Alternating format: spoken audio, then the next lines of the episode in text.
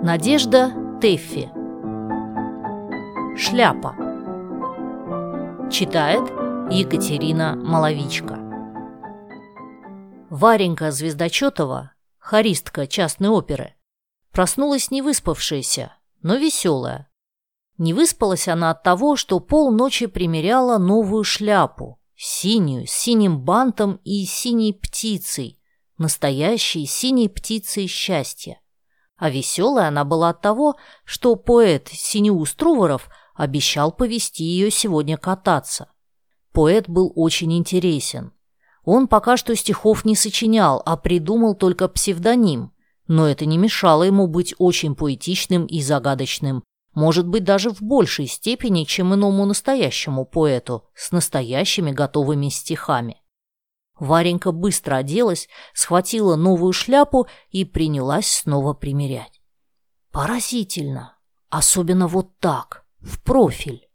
О, женщина в такой шляпе может себе позволить много такого, о чем в простом колпаке подумать не посмеешь. Она может быть и лукавой, и задорной, и мечтательной, и надменной. Она все может, и все выйдет у нее хорошо. Для контраста Варенька достала старый отслуживший черный колпак и надевала по очереди то его, то синюю мечту. Прикалывала, завязывала вуаль и повторяла одинаковые гримаски. Как пошло и жалко выглядели они под черным колпачком и как неотразимо под крыльями синей птицы счастья. Звонок и знакомый голос заставили ее опрометью кинуться в переднюю. Поэт без стихов стоял уже там, улыбался и восторженно смотрел на нее.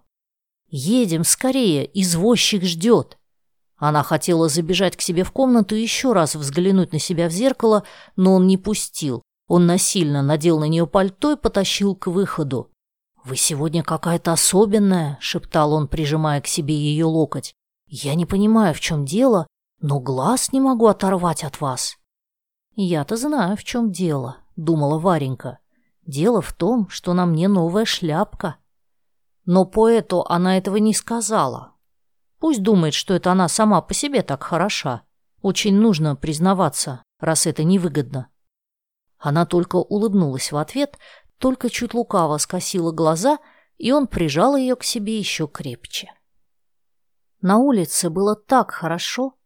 Цвела городская весна, пахнущая плесенью и кошками, но солнце было настоящее, то самое, которое светит в полях и лугах всего мира, всей глупой круглой земле, и облачка около него крутились веселые, весенние, барашковые. На мосту мальчишка продавал ландыши, бежал за экипажами и вопил голосом, что торгует в убыток. Извозчик дернул вожжами, и мальчишка отстал. Из-под колес брызнула жидкая грязь, весенняя, веселая, брызнула прямо на мальчишку и проходившую мимо даму, и Варенька почувствовала себя богатой и важной, и скромно поджала губы, чтобы не слишком завидовали ей прохожие, которых она обдавала грязью. «Какая вы сегодня хорошенькая!» — радовался поэт. «Вы совсем, совсем необычайная!» Она действительно была в этот день необычайна. Сознание своей элегантности придало ей смелости и веселья. Ах, если бы быть богатой и каждый день, каждый день надевать все новые шляпки и быть каждый день по-новому красивой. «Вам нравится моя шляпка?» — не выдержала она. Он посмотрел рассеянно. «Очень.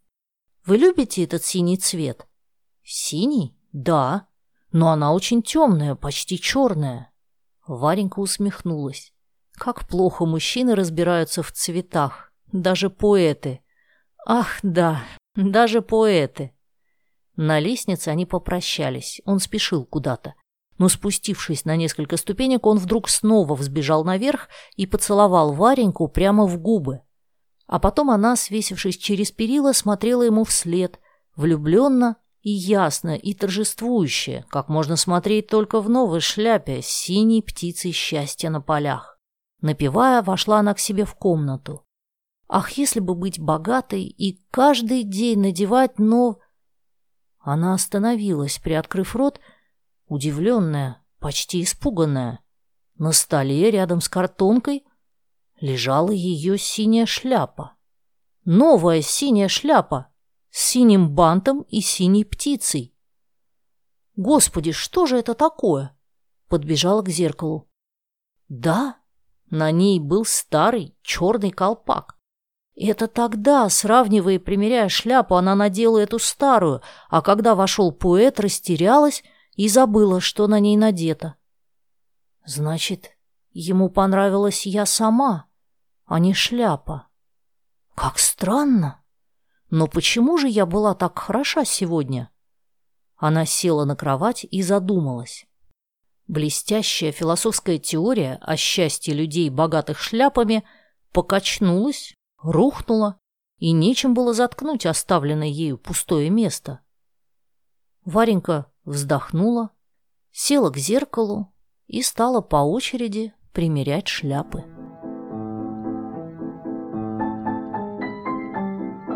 Спасибо, что послушали эту аудиокнигу. Если вам понравилось, подпишитесь на мои каналы «Слушатель» и «История о песнях» в ваших любимых приложениях и в Телеграм. И, конечно, поделитесь с друзьями. Я ценю вашу поддержку.